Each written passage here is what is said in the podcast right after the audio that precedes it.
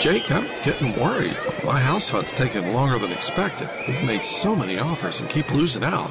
You could really use the JAG advantage. What's the JAG advantage? The Jim Allen Group, number one real estate team in the state since 1996, with the largest inventory of home sites in the Triangle 11,000. And they rep more than 65 communities. The Jim Allen Group? Oh, I get it. The JAG advantage. Learn how you can score with the Jim Allen Group at thejagadvantage.com. Equal housing opportunity.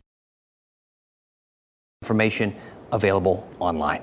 Thanks so much for joining us here at 5:30. WRAL News at 6 is just ahead.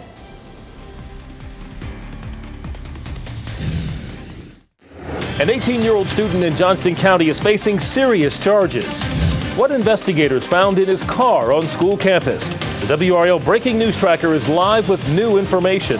Just because he took this plea deal, this is not over. The families of two elderly couples murdered while playing cards are still looking for justice, even after a man is sentenced to life in prison. And another bill to legalize medical marijuana is up for debate in the legislature, this time with some key differences. The next mess is on the way. When we see the rain roll in, when it will be the heaviest, and the temperature plunge behind it. Tonight, a Johnston County student is facing several charges, including a felony, after a school resource officer found a gun and a knife in his car. Thank you for joining us. I'm Gerald Owens. And I'm Deborah Morgan. All this happened today at Cleveland High School. WRAL's Eric Miller is there now with the WRAL Breaking News Tracker with what authorities say happened. Eric? Well, Deborah, that gun was found in a car just behind me here, the parking lot here at Cleveland High School. The Johnston County Sheriff's Office says Joel Thomas didn't try bringing it inside, but instead was, quote, acting abnormally. That caught the attention of administrators as well as the school's SRO. That SRO then searched Thomas's car where he found that unloaded gun, the ammunition, as well as a knife, and what was described as drug paraphernalia. Now, Thomas is going to be facing multiple charges as a result of this, including felony charges for bringing that gun onto school grounds. He was arrested and, is, and has a bond right now of $11,000. The Johnston County Sheriff's Office hasn't said why Thomas brought that gun onto school grounds, whether there was any specific threat, direct threat to any of the other students here. We'll continue to push for, the, for those answers. Deborah? Eric Miller, live from Cleveland High School in Johnston County. Thank you, Eric. I'm Mark Boyle in the Live Center right now. Some new information coming out after notification from the principal at West Millbrook Magnet Middle School today. A student, according to this report, brought an airsoft style gun. Uh, it resembled a pistol to school, showing it off to another student, and then uh, parents were notified at that point after school teachers and administrators got involved. So, right now, with all this is going on uh, out there at these schools, they are definitely paying attention. This was not a real gun, it was an airsoft style gun, but certainly something that a lot of principals are paying attention to and keeping a close eye on. Back to you. Mark, thank you. Tomorrow, a funeral will be held for a student killed near Hillside High School. We've learned 17 year old Anthony Feaster is the teenager who died that day earlier this month. Another student was also injured. Police have not made any arrests in the case. Officers have released and not released any eh, information about a suspect. Today, a plea deal nearly six years after the murder of two couples in Halifax County. James Powell received four consecutive life sentences, each for each one of the first degree murder charges he faced. Now, this goes back to 2017. James and Janice Harris and James and Peggy Whitley were killed while playing cards at a home in Enfield. Police eventually arrested Powell along with Matthew Sims, Keon West, and Dontavius Cotton in spring of 2018. Last February, Sims, West, and Cotton's first degree murder charges were dropped after investigators say Powell changed his story. Today, some family members of the victims told WRAL they believe the murders were carried out by more than one person, and they're still pushing for justice. We, we've made sure that they understand, and we want the public to understand that this, just because he took this plea deal, this is not over. The mother of one of the former co defendants is also reacting to the plea today. WRAL was there a year ago when Keon West and others were released from jail after Powell's, Powell recanted his story. West was found shot to death in December in the Roanoke River. This afternoon, his mother told us she is still in pain because of that, but she's happy for the Harris and Whitley families. To finally be able to get justice um, for your loved ones, it, it, has to be an amazing feeling. And the only reason why my my son's name was even put into that situation was because of Powell. And for us to miss out on all that time with my son and to now not have my son, I feel like we were robbed and I feel like he was selfish. Letitia Whitaker says she hopes Powell becomes a better person in prison. As for her family, she wants an apology from the Halifax County Sheriff's Office. Mm. Tomorrow, civil rights attorney Ben Crump and the family of the man killed while in Raleigh police custody will call for the officers involved in his death to be charged with manslaughter. Crump represents the family of Daryl Williams. Williams died after officers used a taser on him several times while trying to take him into custody. Crump is holding a news conference tomorrow at 11:30 a.m. We will bring you the latest on our new news and on wral.com. State lawmakers are trying again this year to legalize medical marijuana in North Carolina. As you can see on this map, more than half of the states in the country have already done this. Right now, only medical CBD is legal in this state and 11 others, as those are the ones you see there in yellow. The North Carolina bill would be the most restrictive of them all, and some say it won't help people who need it most. Our Capitol Bureau Chief Laura Leslie joins us live from the legislative building with what they're saying. Laura? Geraldine, the bill that was discussed in the Senate committee today is the same one that they passed last year, but the House wouldn't consider it at that time. Since then, however, some of the House's staunchest opponents of medical marijuana have actually retired, so they're hoping it might do better this year. The bill would legalize medical marijuana by doctor's prescription for a short list of chronic or terminal conditions, including PTSD, multiple sclerosis, Parkinson's, and nausea from cancer treatment. At a committee hearing, cannabis activist Chris Suttle was one of several speakers who urged lawmakers to expand the list to cover other issues like reducing opioid use for chronic pain. Let your physician decide whether you need to continue to keep taking opioids for something. If you do not want to continue taking opioids, then you should be allowed to have medicinal cannabis be one of the solutions that you can look at with your physician. Others say the bill is too restrictive in other ways. It caps the number of companies who could sell medical marijuana at just 10, and it would require them to do all their own growing, processing, and selling. Cannabis activist Nicolette Baglio says only large cannabis corporations could qualify, not local hemp businesses from farmers to retailers um, that have really been banking on adding uh, cannabis uh, to their business models once legalized. Um, so it cuts all of them out entirely. Supporters of the bill said it sets up an advisory board that can recommend rule changes in the future. Senator Michael Lazzara represents Onslow County, home to many veterans. He says he's in favor of medical marijuana because research has shown it can help veterans suffering from PTSD. By reducing anxiety, veterans may be able to better process their traumatic experience and cope with their symptoms more effectively. Now, some social conservative groups also spoke out against that bill today. The bill is scheduled to get a committee vote next week. It is expected to pass. Gerald? Laura Leslie, live on Jones Street. Thank you, Laura. WRAL's Chris Lovingood recently sat down with a state senator and military veteran to talk about the future of medical marijuana in North Carolina.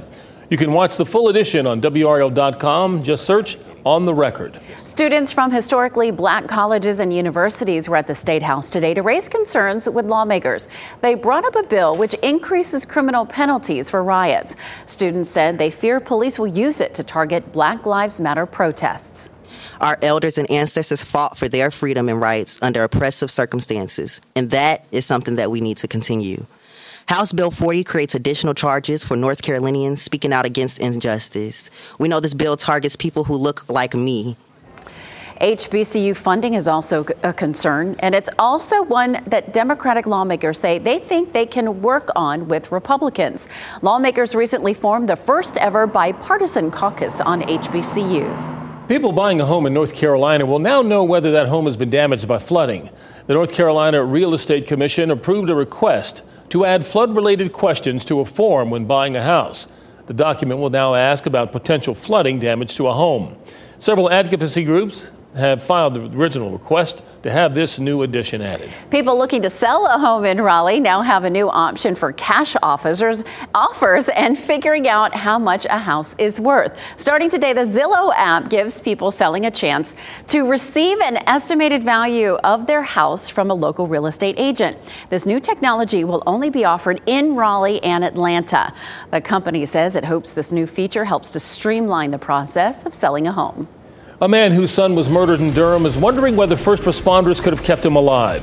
Still ahead, WRAL Sarah Krueger has new information on what happened before his death, including the moments after he was shot. Mike? Gerald, we're eyeing our next storm system in the plains right now. It's coming together. We're going to time out when we see the rain here and how much could fall. It's coming up. Stay with us. Right now, emotions high in the courtroom as a family member rushes the Buffalo mass shooter at its sentencing. Plus, NBC News investigates the insider blowing the whistle against a massive hospital corporation accused of putting profits over patient safety tonight.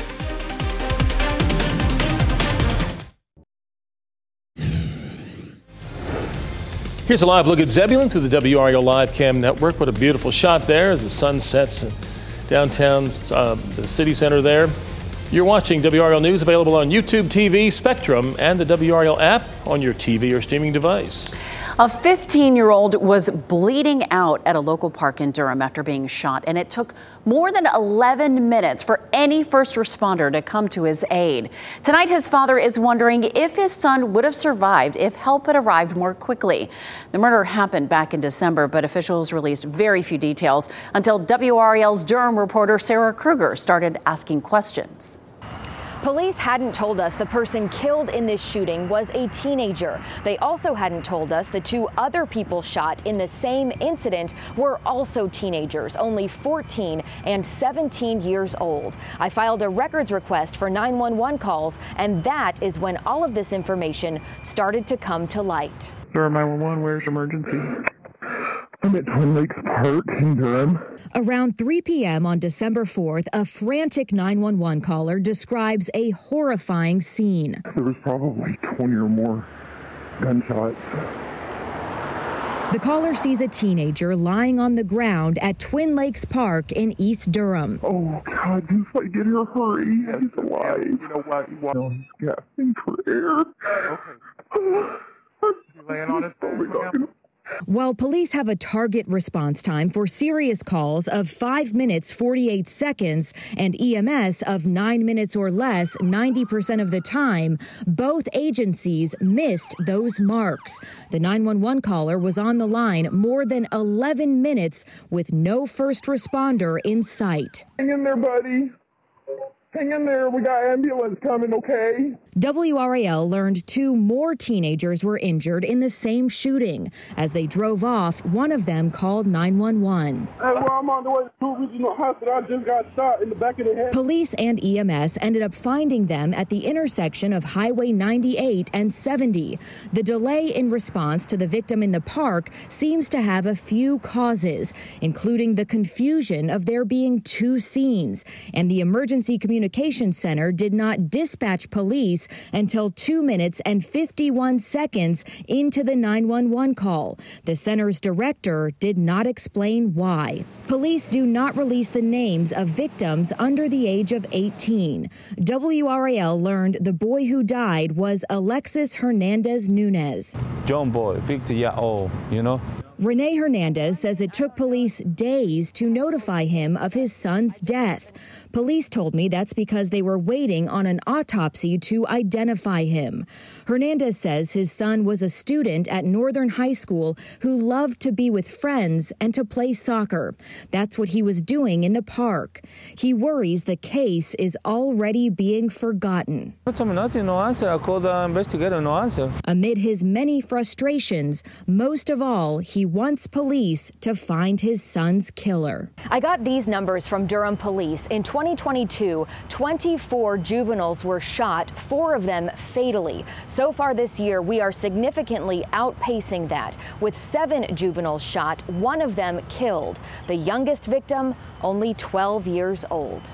Sarah Krueger, WRAL News, Durham. Now, Durham EMS tells us they arrived on the scene of that shooting a little bit before police did, but when a scene involves violence, they have to wait for police to tell them it's safe before proceeding. The DMV is announcing big changes to cut down on long lines. Five on your sides. Keely Arthur highlighted the problems earlier this month, and tonight we have answers. Starting May 1st, 40 offices across the state will open earlier at 7 a.m. You will see fewer appointments between 8 and 11 a.m. to allow for more walk ins. They're also allowing more items to be renewed online. 16 offices will add Saturday hours in June, July, and August to ease the wait time in the DMV's busy season. Well, you drive by on Western Boulevard and you cannot miss this. Pullen Park is getting some extra light soon. It's a setup for Luminosity. The festival is underway. The event starts Saturday at Pullen Park, but you can see the magical displays now. This year's theme is the Joy Blossom. It is fabulous, isn't it? At night, the displays will light up the sky. Visit luminosityfestival.com for tickets. Wow, and I was drove by that today, Mike, and I wondered, first of all, what was I seeing? Yeah, Trying to be safe and looking over to the side of, as I'm coming up uh, Western Boulevard. But uh, it's really pretty out there, and the weather's beautiful to walk around those sculptures today. Yeah, we had temperatures in the mid 70s, and you would think, hey, that's record warmth. We had mid 70s last weekend, or last week, and we had record warmth. Well, the record highs this week are in the 80s, 82 the record high. We had 76 today. Live dual Doppler 5000 radar showing some sprinkles, and we have that potential through the evening hours. So if you're out and about and you have a few spits of rainfall on you, it's just a few sprinkles out there, and they're not going to last long. So our temperatures are set to dip. We had 76 today, 77 tomorrow, the record high 81. No record tomorrow. Friday, we begin to see the temperature dip. This uh, will actually happen in the morning, 64 our high. Temperatures fall into the 50s during the afternoon. On Saturday, after our low of 32, we only have about 53, but then on Sunday, we're back in the 60s and we're back in the 70s next week. So let's talk about the rain expectation for the morning on Friday. Tomorrow afternoon, we should get in the mid and upper 70s. Morning cloud cover, afternoon sunshine. Here's how Futurecast progresses through the night on Thursday into Friday morning. It is going to stay warm. Our morning low only around 62, so you might want to switch on the air conditioner because it's going to be a little too warm if that's your thing. Now, by 4 a.m. Friday morning, we see some light rain moving on in. Now, by 7, 8 o'clock, that's when we expect most of the heavy rain with this system to come on in, just in time for the morning commute. So be aware when you step out in the morning, during that time period, there will be rain on the live dual Doppler 5000 radar. Again, this is Friday morning, not tomorrow morning. Friday morning at 8 a.m., 63 in Fayetteville and Raleigh, 61 in Southern Pines. By 11 a.m., we see the core of the heavier rain along the I 95 corridor and moving toward the east. Now, by 4 o'clock, Futurecast has all the rain out of here, but there are some other high resolution models that keep the rain through 2 and 3 o'clock.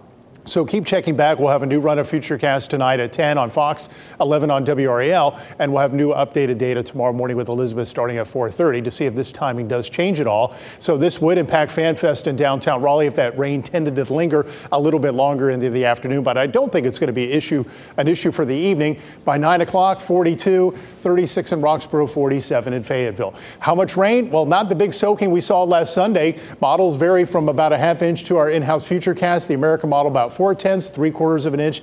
The European model and the NAM about six tenths. So yeah, pretty good amount of rain, but not the huge soaking that we saw last week. So for the Stadium Series game Saturday, here's our hour by hour forecast. If you're going to be tailgating, it'll be rather cool. Temperatures will be running in the 40s by 5 o'clock. A lot of sunshine to start the day. Clouds start to build in during the game. Puck drop about 43 by the end of the game. 39, 40 degrees. So, yeah, it'll be chilly. It's appropriate. You're watching a hockey game. It would be a little chilly inside the PNC Arena, but not that cold. Uh, our low tonight uh, will be in the 50s. We're at 70 right now at RDU, 61 in Roxboro, 69 at Rocky Mount. Walking the dog this evening, we're looking at temperatures being rather mild, so you're really not going to need a jacket. Your seven day forecast, it's warm again tomorrow. You're 77, windy on Friday. Winds could gust up to 30. That high 64 happens in the morning. Temperatures fall into the 50s during the afternoon. Saturday, again, the Stadium Series game looking pretty good. 53 the high, 35 the low Sunday morning, 61 the high. It's mostly cloudy. President's Day, the kids are off from school, 68 the high. It's a pretty nice day. And then 70s return Tuesday and Wednesday of next week. Yeah, I think Sylvia the armadillo was right on when she said we're going to have early spring. Certainly seeing it stick around. She hit that one on the head, Yes. didn't she? Maybe this whole groundhog thing is going to have to make way for Armadillo, Armadillo Day. Day? Yeah, Sounds good to me. uh-huh. yeah, You gonna, hold- you I guess you can hold those up, yeah. right? Sure, why not? All Chris Lee is here now with what's happening in sports. A big game, obviously. Absolutely. And this week forward, the Carolina Hurricanes have some very special guests in town this week. Spoiler alert, those guests are very proud of them. You'll see that. Plus, the Canes announce a new initiative to reach out to the community. The newest announcement from the good guys. Next in sports.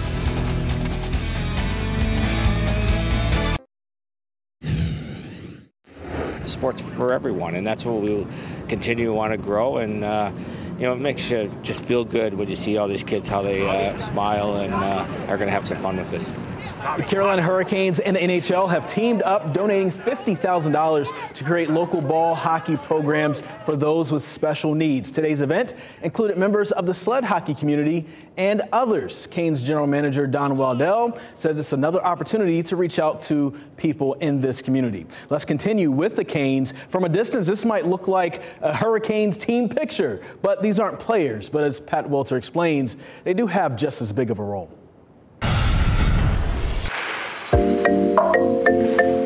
You see athletes, they see sons. I'm Bill DeHaan. My son is Calvin. He's number 44. Hi, my name is Brad Stepan, and I'm the father of Derek Stepan. Hi, I'm Scott Skjei. I'm Brady Skjei's dad. This week, the Carolina Hurricanes are hosting a dad's trip. What's it like being a, uh, a hockey dad? Hockey dad? Yeah. it's hard to say exactly what it's like to be a hockey. I don't know anything different. I don't. They took pictures, traveled to Washington, D.C., and will finish the week at the outdoor game Saturday night. Just watching him uh, enjoy the enjoy it. Uh, he's getting pretty long in the tooth here. He's been in the league for 13 years, so all these experiences that I get to experience with him are super, super special. You don't get to play in the NHL signature event without a lot of early mornings and small town rinks along the way. It's a journey, but it's not. I, I never looked at it as you know a lot of work to get him to stuff like that. My wife's very supportive also, so it was great for us and our whole family. I mean, none of us would be here right now if it wasn't for you know the sacrifice they put in. I just really look up to the to the man that he is, and you know I try to be just like him on a daily basis. So definitely a, a role model for me and my brother. Pat Welter. How many people get to do this? WRAL Sports. Brady Skjei and his dad could be twins. The Stadium Series game is this Saturday at 8 o'clock. Don't miss our live coverage from myself and Casey Hentz from Carter Finley Stadium both Friday and Saturday on WRAL. Today, Governor Roy Cooper honored the 2022 NC Central football team at the Governor's Mansion. The Eagles won the Black College National Championship, the Celebration Bowl, back in December over an undefeated and favored Jackson State Tigers team. The Eagles are expected to return many of their players in the 2023 season. So that just means that maybe next year at this time, they can be right back at the Governor's Mansion saying Absolutely. they're two time Yeah. Celebration Bowl champions. That sounds good. Thanks, Get to Chris. do my Eagles. There you go. Looks like an eagle to me. We're just a, minutes, a few minutes away from NBC Nightly News. Tonight, the first interview with Secretary of Defense Lloyd Austin after the U.S. took down those mysterious flying objects. Should the U.S. have seen them sooner? And tonight at 7, we're following breaking news an arrest made after a six year old had a gun at a local school. See you at 7. Waiting on a tax return? Hopefully, it ends up in your hands. Fraudulent tax returns due to identity theft increased by 30% in 2023. If you're in a bind this tax season, LifeLock can help. Our US based restoration specialists are experts dedicated to helping solve your identity theft issues. And all Lifelock plans are backed by the Million Dollar Protection Package. So we'll reimburse you up to the limits of your plan if you lose money due to identity theft. Help protect your information this tax season with LifeLock. Save up to 25% your first year at LifeLock.com slash aware.